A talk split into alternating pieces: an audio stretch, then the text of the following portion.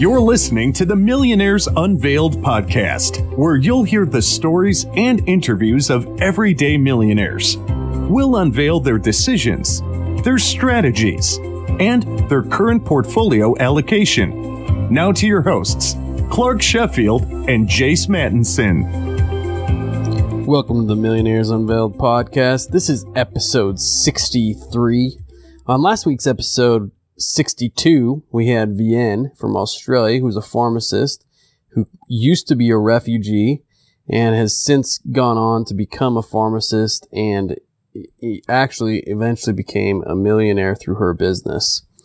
Next week's episode, we're going to have a special guest. That's Chris Hogan, who has a new book coming out called Everyday Millionaires that will be released next week. So we've got a real exciting episode with him planned. If you'd like to be on our podcast, or even if you have feedback for us about our podcast, send us an email at millionaires unveiled at gmail dot com. We've got several exciting things coming up for the show. In fact, we have a few Deca millionaires that we've interviewed, and their episodes will be released in the future, along with many guest episodes. Many of you had asked about the Robert Kiyosaki interview. We will be releasing that one in the future. Also, if you're interested in, in multifamily investments, uh, send us an email. We'll get on the phone with you, a little bit about your story. That is, again, for accredited investors.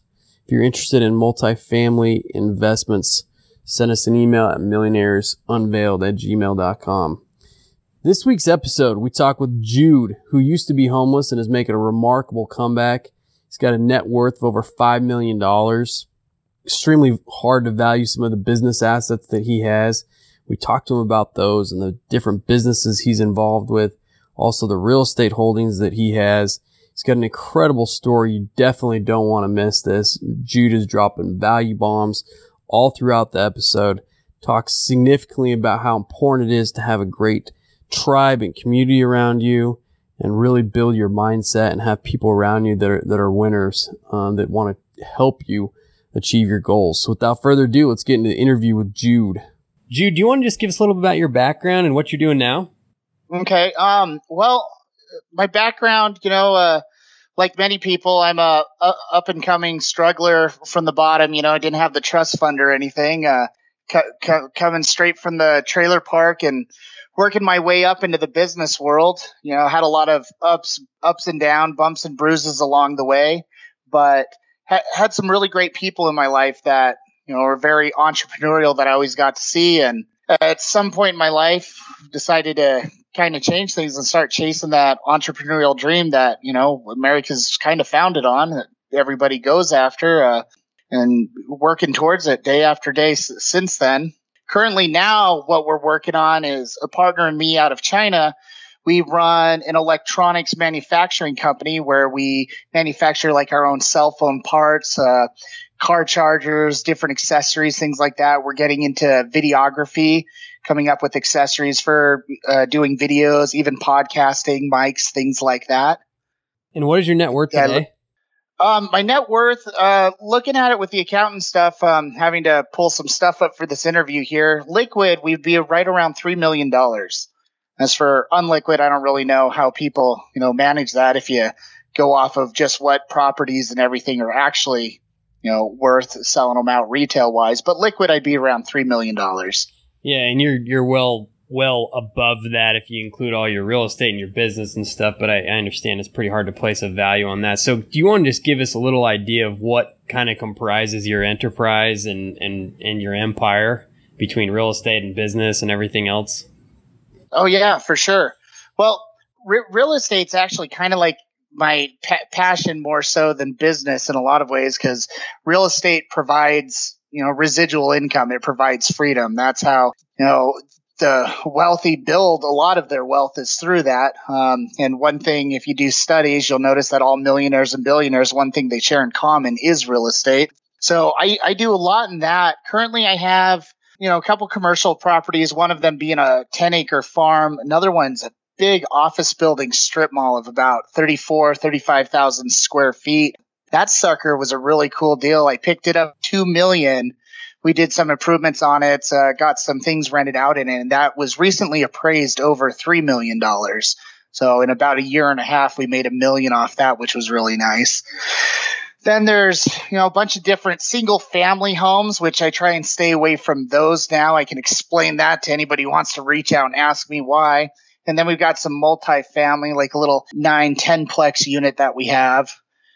I'm just going to yeah. read this here. I think this will maybe provide a good idea. So this is his answer to how's the net worth invi- or divided. You say a strip mall or an office building. That's what you were just talking about. You say you owe one point eight million dollars on it, but it was just appraised for three point two. Yeah. You've got over a million in equity there. You say it brings in about three hundred thirty-six thousand dollars a year. Uh, nine houses that you owe about two hundred seventy grand on, but are appraised at close to one point five, and those cash flow about seventy-five a year. A nine unit apartment building, which is valued at about five eighty, you owe three twenty. That cash flow is about sixty a year. And then let's see, dividend paying life insurance. You're a forty percent owner in a company that does over twenty million in revenue, and and a ten percent owner in, in other. So your three million liquid, man, that's not, that's not quite a accurate, you know, you're, you're, you're crushing it. Right. Well, thank you. I appreciate that. I appreciate that. how, how did it all get started? I mean, you mentioned that you had nothing right at the age of, of twenty-one or twenty-two. You, you kind of started at that age, and, and now you're here in, in less than ten years. How did it all get going? Right. Well, um, so yeah, it came from this really rough childhood, and I won't go completely deep into all that, but ended up dealing with a lot of things the way, you know, everyone else does, partying, drugs. I spent most of sixteen through twenty-one homeless off and on, just to- totally out of it. And I had some friends that I grew up with, you know, went to the same church and school that I went to, and man, just watching them, seeing their lives, how awesome they were doing. Uh, one of them, he he came from parents that really encouraged him. They'd make him read like Rich Dad, Poor Dad when he was young, Seven Habits of Highly Effective Teens. And his idea of having fun when we'd hang out would be like, hey, let's go figure out a way to make twenty dollars. So having positive influences like that, and, you know, seeing me where I was at at my age where, you know, I was living out of my car or, you know, bouncing from couch to couch. And then I look at him and he's got a new truck. He's starting a business. You know, he's looking at buying a house to flip and all this stuff. And it's like, wow, I'm really doing things wrong. And during that same period, an uncle of mine who'd been in and out of prison his whole life, you know, just came back to town. He's like forty-five, trying to build a relationship with his son. And I'm like, man, I don't want to be that. Well, during this period, I had really gotten bad into some things, ended up getting stabbed a couple of times. That that was kind of a big wake up there. So all this is going on, and I'm seeing these other things, and I'm really starting to analyze my life. Well, one day on the way to work, I was working at this restaurant. I stopped in this McDonald's, and there was a guy there who had to have also been in his forties, learning how to do the fry machine from some fifteen-year-old kid. And that was like my moment. I was like, oh my gosh. And no offense to this gentleman, you know, he was working, but I did not want to be him. I was st- staying with uh, some friends. We were had this conjoined little party house, called my grandma, gave her all my stuff. She took it out of town to where she lived. And I moved in under this uh, bridge, this o- overpass. And I lived there for the whole winter while I worked at this restaurant, and I sobered up. And from there, I just focused on trying to learn new skills, um, start stretching myself out. Just like anybody I could learn something from who was successful, I would tie myself to them and just start soaking knowledge and information. And then the first chance I had to finally open a business, I jumped on it, which was when I went into the medical field. So how did you know, how did that, I mean, the medical field, you, so you saved, you started working, you're living under a bridge, you got a job, you started saving money. And then, then you say, all right, you know, if I want to make it, I've got to start my own business.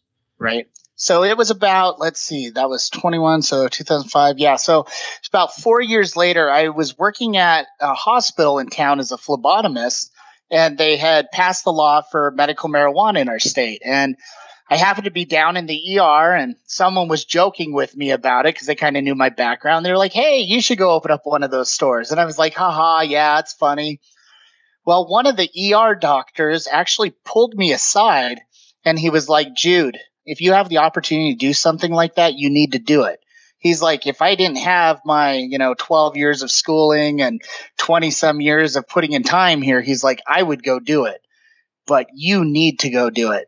And that was just kind of like, whoa, you know, there's this successful, smart, you know, wealthy guy telling me to go do something like this. You know, maybe I should listen. And so went kind of thought about it for a bit, went home, talked to my wife. We sold my car and took that money and went and started a business.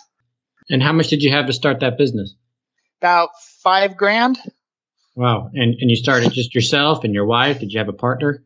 It, it was me, and uh, I ended up bringing three other partners with me, and we all just uh, grinded it. They were all kind of in the same position I were. None of us had money or anything, and you know, we, we all worked second jobs while we got the business going for the full first year and a half before we were taking money from it, and just poured in every extra cent we had till we got it up and running.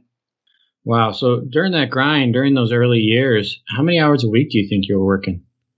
Oh, gosh. So I was working the midnight shift at the hospital on the weekend. So I was putting in about forty hours there overnight. Um, at the time, this was a hobby, but I was also doing M M A. So I was doing the cage fighting, you know, trying to be healthy and just keep my mind active. So me and one of the partners, we were training that probably about ten hours a week. And then we were doing the business probably another fifty, sixty hours a week. So it was it was a lot now that I actually think about it. Wow. Yeah, totally. And and maybe how, where did that business end up going? How big did you get? So we started, you know, with that five grand that I got from selling my car. We started with from that. And in our first year, we almost broke two million dollars. Um, to our third year, we had done three and a half million, and we were just opening up our fourth and fifth store and just opening up our second and third warehouse. So and we would have been tracked to, gosh, I don't even know. I said it a little bit ago here, um, but probably break five, six million that following year if we would have been able to stay open. And then you mentioned you mentioned uh, before we started recording here that it, it got shut down. Yeah, they ended up changing the laws, and because of some of our histories, we couldn't be able to fit under the new law and what they were doing. So we we ended up having to part ways and, you know, walk away from the industry, sadly, but. It was good. It was a great learning experience, and, you know, it opened the door to many other awesome things. So this is pretty crazy, right? You got to admit. So at, at twenty-one, you're you're sleeping under a bridge. You get your first job, and at twenty-seven, six years, five, six years later, you you're, you're working for a company. You own the company that could hit four to five million dollars in sales. Right, right. No, it was it was awesome. You know, God really blessed us there. He uh, gave a lot of opportunity and a lot of strength. So. So then from that business, where did things go? So then you were back, you were basically back to where you were, right, before you started the right. company. So I had a friend when I started that first company that I actually went to to partner with because I knew he had money, and he told me, no, it was a dumb idea. It wouldn't be successful. Well, after that company, he, he's been interested in any idea I ever have. So when that went down, we sold out of that company. As I said, we had about seven thousand dollars left over. Um, each of us ended up walking with seven grand. So I had a wife and two kids. It's kind of hard to go start another business and support them with just seven grand. You know, I couldn't struggle like we did the first time. So I went to this friend and borrowed ten thousand dollars from him. He had invested in for a ten percent stake in my new business. And I gave the wife the seven grand to live off of. And me and another partner, we went with ten thousand dollars, opened up a cell phone store. And we ended up spreading that from Montana out into Washington over the next three years after that. Wow. So I'm curious, going back to this first failure, right? So you started from nothing, you build it up, and then the company goes down. At right. that point, were you discouraged, or was that, you know, in a sense, motivating for you to say, hey, I could do it? I can go back um, and do it again. I, I, I would love to say it was the second part at first, but no, I was I was depressed. I literally, I mean, flat out honest, I went into work each morning when it, I knew we were shut, going to shut down, and I thought about killing myself uh, multiple times. It was it was hard. Um, you know, I felt like I failed my wife and my kids. I felt like I failed my f- family and just anyone who looked up to me. And it took a little bit before, you know, my mind finally got pulled out of it, and it was like, wait a minute, you know, You look at all these guys that you look up to, all these books you read, how many of them have failed? How many of them have gone through something and they're able to do it again and do it even stronger and better? And you just take these lessons. So it took a couple months for me to get to that point. But yeah, at first it was hard. It was really hard. Okay. So you, you started grinding with that, and you said real estate was, was kind of one of your big passions. When did you end up buying your first property? Right. So let's see, my first property, the apartment complex, I bought that. Honey, do you recall how many years ago we bought that? Sorry, looking over at my wife here. I love it, man. That's great. Yeah, three and a half years ago. Holy cow. So yeah, three and a half years ago um, is when I bought my first property. I actually, that friend of mine that I said who was really awesome and his parents had him reading like Rich Dad, Poor Dad and all that, he took me to a real estate event, gosh, probably about six years ago. And, you know, I learned a lot from it. And I was all excited. And it took like another two and a half, three years before I finally found my first deal. So so how did you how did you get a hold of that first deal? And, and how, you know, take us through the process of buying that. Did you have to put a down payment? If you didn't, where did you get the money to get right. it and, and the contract and all that? So that first deal, I wasn't um, financially knowledgeable as I am now, where I understand, you know, creative financing and things like that. So that first one, I did put money down. I ended up, we'd been saving up for quite a while, found, found that first property. My wife actually found it. We were out in Washington doing work to open up our store out in Spokane, Washington up there, or not Spokane, Tacoma, sorry. So we were remodeling that place, and my wife calls me up, says, hey, I'm sending you a picture. I think I found an apartment complex that'd be a really good deal. So I was like, okay, you know, I was on the M L S, which usually they're not good deals if they're on the M L S, and ended up looking at it and running the numbers, and I was like, oh my gosh, I need to get a hold of this place. So came back to town, uh, went and looked at it, and just the numbers worked. I was able to talk the guys down, you know, about another fifty grand, and we ended up picking it up, used the money that we had saved up, and got into it. And did you put ten percent down, twenty percent down on that piece of property? Yeah, we put ten percent down on that one. Okay. And that was... Yeah, the bank wasn't lenient. And that was in, in another state, correct? From where you were living? No, that was in Montana. Where oh, that we was in living. Montana. Okay. Yep. Cool. And then what about all the one after that? I mean, you've got nine houses now and you've got a commercial building. Take us through kind of how those deals kind of evolved. Right. So a few of the houses, they were all just, you know, he- hearing things from friends like, hey, I know this person, um, going through some stuff, whatever, then reaching out to them. Our, the commercial building, that one actually came from my realtor, though, who I've looked at hundreds and hundreds of places with. When we got our China company up and going, it was like, man, I need a warehouse so we can do everything out of. So we started looking at commercial buildings, and she was like, hey, I think I know one. So and it was actually her parents' building that they've been in forever. And it was kind of a deal where they'd had it so long with all the depreciation. If they were to sell it, their tax penalty was just going to be huge. It was going to hurt them. So we ended up negotiating a deal with them where uh, they owner financed it to me. So came in, picked it up, no money down, and just got this killer property. And they're being the bank on it. So they're not getting all those tax issues, and life is good. That's awesome. And and these nine houses, you, you've got an appraised value at, at one point four, so they're all about, what, one sixty-ish? Was is that a, and you but you only owe about two seventy on them. So did you buy those at a, at a significant discount, put some money into them, and kind of do the burr strategy on those, or were they all kind of stabilized when you bought them? So m- most of them were all, you know, finding people that were just in, in trouble, ha- having some issues, um, you know, whether it was divorce, going through bankruptcy, whatever. Five of those houses, though, actually came with the building. So they were on the same property as the commercial property.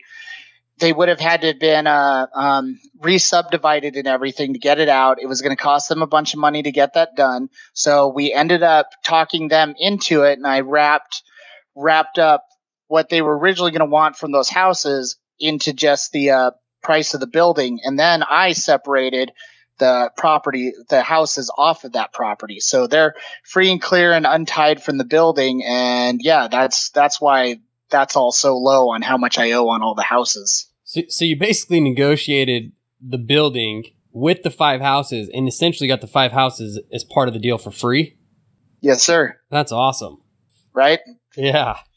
And so do you self-manage those now? No, no. So at first I was doing the whole property manager thing, wanting to save money. And I, I've learned so much since then. I'm all about freedom. I'm all about time. I have four boys, all under eight years old. I, I want to see my family. So I'm using property managers one hundred percent now, and it has been a lifesaver. And you, you mentioned to us before the show started that you're not a single family guy, and you wouldn't advise that now. Why is that? So for, first, let me say, I don't believe in leaving money on the table. So if I had another single family home that was the right price, I would totally pick it up. You know, part of the problem, which I know you guys are out on the East Coast, um, I'm, I'm not sure what state, but like you go to Ohio and you can pick up a rent-ready house for around fifteen thousand dollars, eighteen thousand dollars. And it's ready to rent all day long at, you know, six, six fifty. In Montana, a junky single family home right now, because Montana didn't get hit by two thousand eight like everybody else because we had all the oil around us. Mm-hmm. So a really junky single family home, you're looking at, you know, ninety thousand to one hundred twenty thousand dollars. So one, it's just the amount of cost. But then two, when you do get a single family home or even a duplex, but you're in this single family home and it's renting, it's renting great for a couple years. Awesome. Well, now those people move out, they go buy their own place, you move someone else in, and they're good for a couple months, then they're late on rent a couple months, then they quit paying, they start destroying the place, takes you a few months to get them evicted, you get in there, you know, you got to replace all the flooring, there's holes in the walls, maybe they flooded something, you know, they poured something in the toilet, you got to do the pipes, whatever. Now you were only profiting, you know, two hundred dollars a month off that place, let's say. It's going to take you a year, maybe more, to get your money back because it takes you a few months even after the remodel to get it rented again. Whereas like if you have a tenplex, you know, and two units are empty and need some work done on them or something, if you bought it right, the rest of the property's rented, it's still profiting. You know, even if you had to go down to fifty percent, at least it's breaking even. So it's just kind of a margins, you know, versus numbers thing where the more pro- the more units you have, the more safety net you have. Whereas with a single family, it's, you know, it's tough. Yeah. So why don't you sell these? Why don't you sell these single families? Like, you know, and that's that's uh that, that that's the hard part there. I've I've talked with one of my uh, investor buddies in town. You know, t- kind of talked about that where I was like, ah, I think I want to get rid of these. Go find something else. And he's like, well, you could do that, but you don't put money down on properties anyways anymore. So if you just keep these things, the property management's running them. They're building equity. They're still profiting you money. In ten years, you're going to be sitting really nice on them. So yeah, yeah. I mean, once it's once it's there, it's there, right?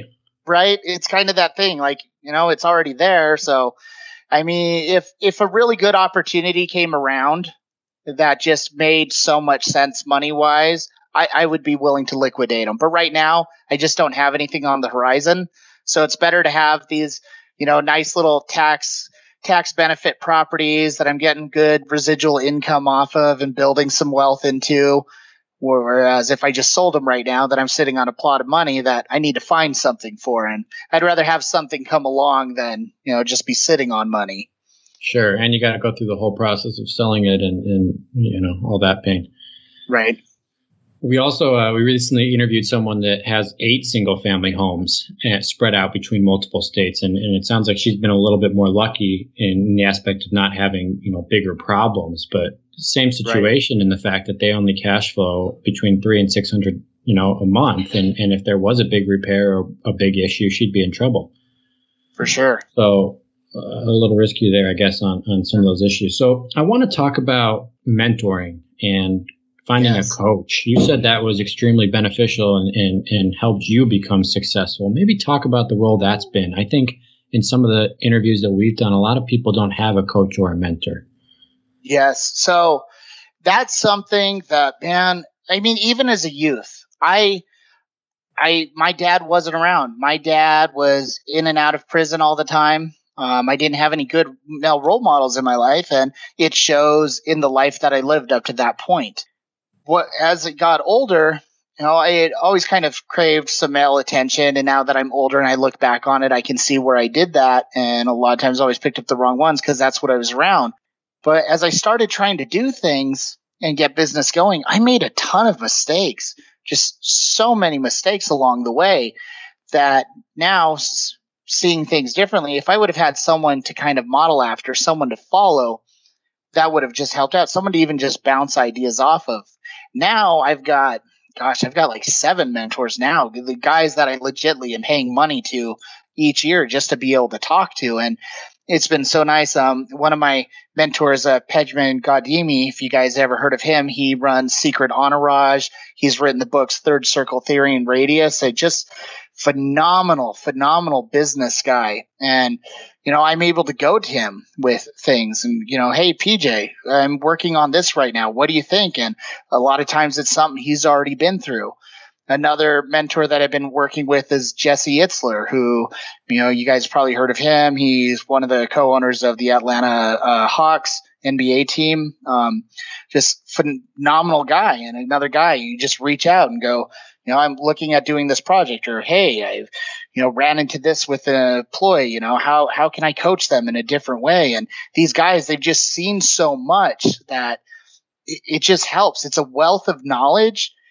And being able to learn from their mistakes, you know, from their wins, just everything that they've already gone through saves someone like me so much time instead of me just going out there and, you know, randomly shooting at barrels, hoping that I hit the right one. So how did you find your first mentor? And maybe talk about the pricing, because I know there's somebody out there that says, yeah, it sounds great, but like, you know, where do I start? Who do I find? What if, you know, do I, how much do I pay? How does that all work? So my first mentors, and it's kind of funny, um, it's actually a group of them. There's this real estate group called the Kingdom Real Estate, and it was started by Jordan Payne and uh, Todd Fleming, which Todd Fleming's wrote a couple really good books. Um, Jordan Payne runs Multifamily Mafia podcast. Sorry, I'm giving free shout-outs here, and I didn't mean to do that. Um, no, it's you all can send good. It's all voice. Good. As long as you can do it for us on, when you're on the other podcast, you know? Yes, I will.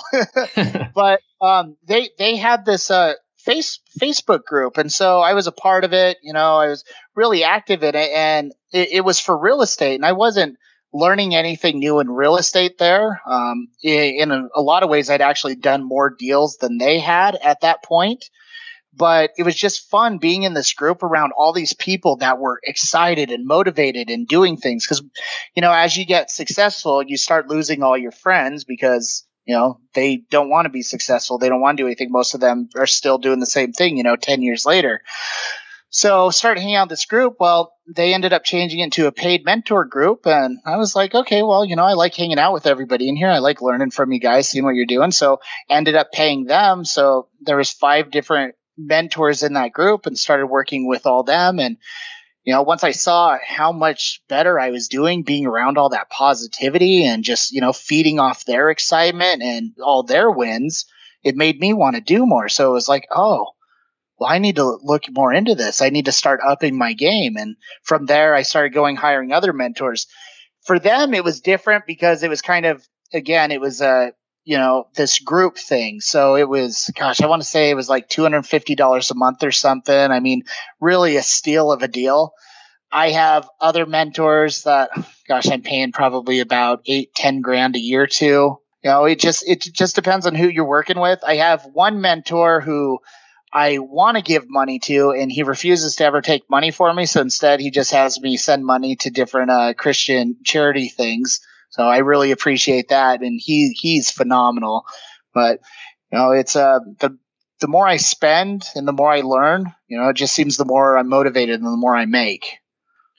Yeah, I think you're right on on the mentoring piece. I think, and I and I think people don't quite realize that, right, until they start talking to people or spending time around somebody who really motivates them and helps them think differently and inspires them.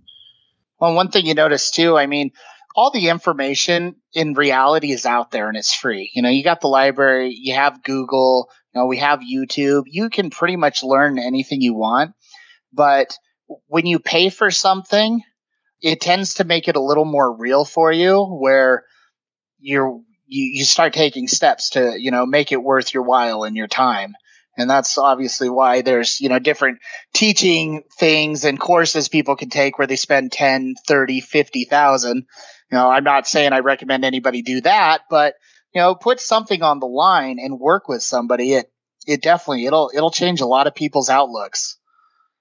So I, I want to ask you, before we dive into some, some rapid fire questions here. Oh boy. How has, how are you now, you know, parenting your children, right? Coming from the background that you did and, and then being successful financially, how is that affecting how you're teaching them about money? Oh, for sure. You know, uh, my wife and myself, we, uh, we're trying both to be way different than our parents were with us. Um, we, we both c- come from similar backgrounds, her more on a, what do you call it? Um, middle, middle income. I can't even think of the term. I'm sorry, but yeah, you know, she class. came, yeah, middle class. Thank you. So she came from a middle class background. I came from obviously poor background, but we both had a lot of the same stuff in our families, you know, drugs, abuse, things like that. And We're we're trying to be such different parents. Um, we're we're both very Christian and church oriented. You know, we we put them through a biblical based uh, school, which is actually one that I went through, which is funny for my family being the way it was. They actually had me in a church school growing up, so that's probably about one of my only saving graces that really helped me out. But um, you know, we we try and spend a lot of time with them. Like I, the nice thing about being not only self-employed, but having systems and processes put in place, I'm able to take a lot of time off, and we go on family bike rides and stuff. Um, you know, we, we try and do drives, go out up to the mountains, things like that, and just spend a lot of time with our kids. We do a lot of board games, just even playing around, hanging out with them. Like, our kids are very active in our lives. So just, just from a good human, you know, standpoint, we're trying to be better parents and, you know, really push ethics and manners and respect and things like that into them, and spend time with them and encourage them and love them, things that we never really had. Like, our, our kids do not go one day without hearing, you know, from their mom or their dad that I love you. You know, we make sure that's in them. When it comes to the money thing, I ended up buying one of uh, the Kiyosaki Rich Dad books, uh, the Rich Kid, Poor Kid. We haven't done it yet. I ended up picking it up, though, and I just ordered the uh, Rat Race Kids game. So we're going to start working through those things. But I have been working with my older two. They wanted to start a business with me. So I told them, okay, well, come up with some ideas. Let's see what you guys think of. So they spent a couple months thinking of ideas. And then finally, they finally had one that came together really good that they liked. They want to start developing a dog, kitty, you know, just pet toys, things like that, accessories. So they ended up coming up with a name uh, called Kid and Pet. Uh, we're working on getting a logo done now, and they've been picking out designs. I've been taking them like pet stores, things like that. They've been playing with different toys. So they've been coming up with their own designs, and I have some drawings and stuff. When I head over to China here on Monday to meet with my partner, we're going to go look at some manufacturers to see about getting some of this up. I'm not building the business for the kids, though. I did tell them, like, I'll help you get your first few products, but from there, I'm going to drive them to the local pet stores, and it's going to be up to them to actually go into the pet stores and try and sell some of their products. So we'll see how that goes, and I'll coach them through that and everything. But yeah, it it should be a fun little thing, you know, get them active with dad, you know, teach them something encouraging, and yeah, we'll see what happens. Awesome. Good for you. It's inspiring from a, a parenting standpoint. So I want to jump into some rapid fire questions here before we close. Okay. What's been the most expensive jeans or pair of pants you've ever purchased? Uh, oh man, I, I don't know. I think uh, something from Sears recently. You know, I try and always buy on sale, so maybe twenty bucks. Going out of business sale? Oh, sorry, not Sears. J C Penney's. Oh. J C Penney's. Well, J C Penney might be right there with them. Right? uh, most expensive shoes. Most expensive shoes. So I, I'm known as the barefoot millionaire. Um, I don't like to wear shoes. I even go to my bank meetings and stuff barefoot. But I do have a thing for blue suede shoes. Uh, not many people know that because I never wear them. They're very pretty. They sit in my closet. But I do have one pair that I spent like eighty-five dollars on. Okay. Most expensive car. oh, I had a three hundred Z X. Well, okay, actually, if you count my wife's car that I bought her, I bought her a fifteen passenger van. That was twenty-five thousand dollars. Okay, most expensive meal out that you've paid for. Oh, my goodness. Okay. I'm a foodie. So me and my business partner on the cell phone stores before I sold out of them, we went down to Vegas. We're both foodies and we're both totally into Gordon Ramsay. He His restaurant in the Paris, and I recommend you do this, they have a, a pairing dinner that they do. It's five hundred dollars. You get uh, your own personal server and your own personal server's assistant. It's like a six-course meal with different pairings with each one, and it is phenomenal. And yeah, five hundred bucks, and it was worth every penny, and I wish I could spend that every day down there and do that. Nice. I tried to make Gordon Ramsay's turkey off of YouTube videos last Thanksgiving, and I don't know. I mean, ask my wife. It was okay, I guess. uh, so what was not worth the money, or what do you what do you kind of try and save on? What do I kind of try and save on? Uh, yeah, what's not worth spending more money on to you? Oh, man. Clothes. Yeah. And then on the flip uh, yeah. side, what is? You said food. Oh, yeah, food. Food. Every, food and adventure. You know, again, I'm I'm all about building residual income. Our, our most valuable thing on earth is time. You know, God only gave us so much of it. So trying to figure out ways to have more time. I'm all about spending money on being able to create more time, more adventure, go out and do things. You know, we uh, we we bought into uh, um, the Worldmark Worldmark by Wyndham timeshare thing, so you could stay at every Worldmark hotel in the world. And we we bought a huge chunk of that, so we can just travel and go stay places wherever we want and go see things with the kids and stuff. So yeah, spend as much money as you can traveling and enjoying your family and having time. Awesome. Good for you. What's been your uh, your best adventure or, or the trip you remember most fondly? Um, right now, it would be our last big trip to California we took last year. Uh, took the kids to Legoland. We went went uh, to, uh, oh, I can't think of the name of the cove, but it's all full of uh, seals and uh, um, there's something that looks like a seal. I can't think of its name. I'm sorry. That's probably what they, that's probably what they call it. It wasn't a walrus. Um, uh, sea lion. Sea lion. There you go. Yeah, sea lion and seal. So, you know, taking them down through there, and oh, it was so much fun. We, uh, again, because we have time, you know, we stopped at everything we wanted to see on the drive. I mean, if there was a sign for something, we stopped and enjoyed it. You know, things that we never would have even thought we wanted to see and explore. So it it was a blast. So I know you didn't do college. Did you graduate high school? Uh, I did not. Okay. So I won't ask you the G P A question. uh, what's your predicted uh, retirement and, and net worth of retirement? Do you have any go- any idea on, on when you'd like to retire, or a net worth goal or a cash flow goal or any of that?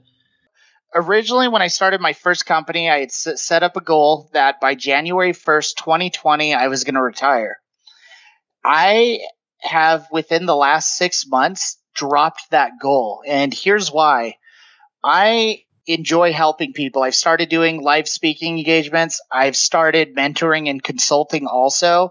Um, I'm consulting with a couple really awesome businesses right now and just helping people. It is so much fun.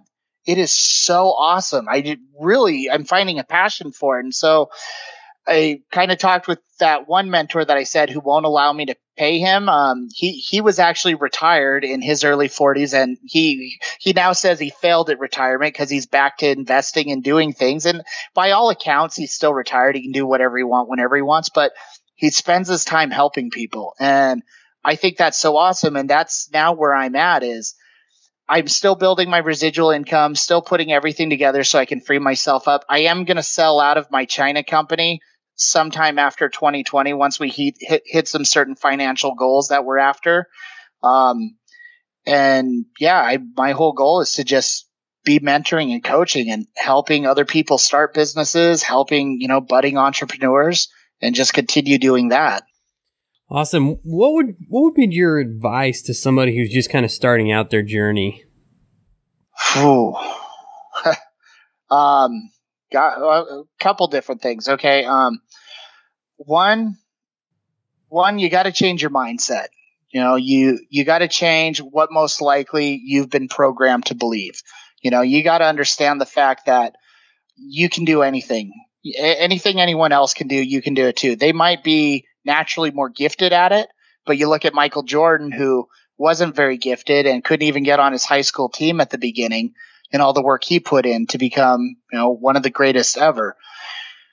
So you have to change your mindset and understand that, you know, you can be just as great as him or anybody else that you want to be. You know, you can be the best you. Two, you need to start taking in good stuff to help lead you in that direction. So podcasts, a free thing that's just full of great information, great encouraging stuff, and a lot of knowledge. You know, YouTube videos, things like Gary Vee, Grant Cardone. And start reading. Read as much as you can. That's something I didn't do till the last three years. And man, that's another thing that I made a mistake on, and I should have been doing it way longer. You have all that great info. You could, you know, come up with a million dollars and pay Tony Robbins to mentor you for a year, or you could spend ten bucks and go buy one of his books and just take in all this phenomenal knowledge. Uh, so those, those would be kind of my recommendations for people starting out is, you know, get get that right mindset and then start taking in as much good knowledge and information as possible. Third one would probably be change your circle.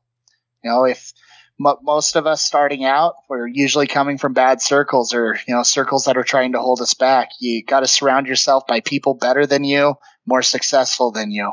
And that alone will just help push you. Awesome. Jude, where can people find you or get in touch with you? So they can find me at, uh, uh, if you go on Facebook, type in The Barefoot Millionaire.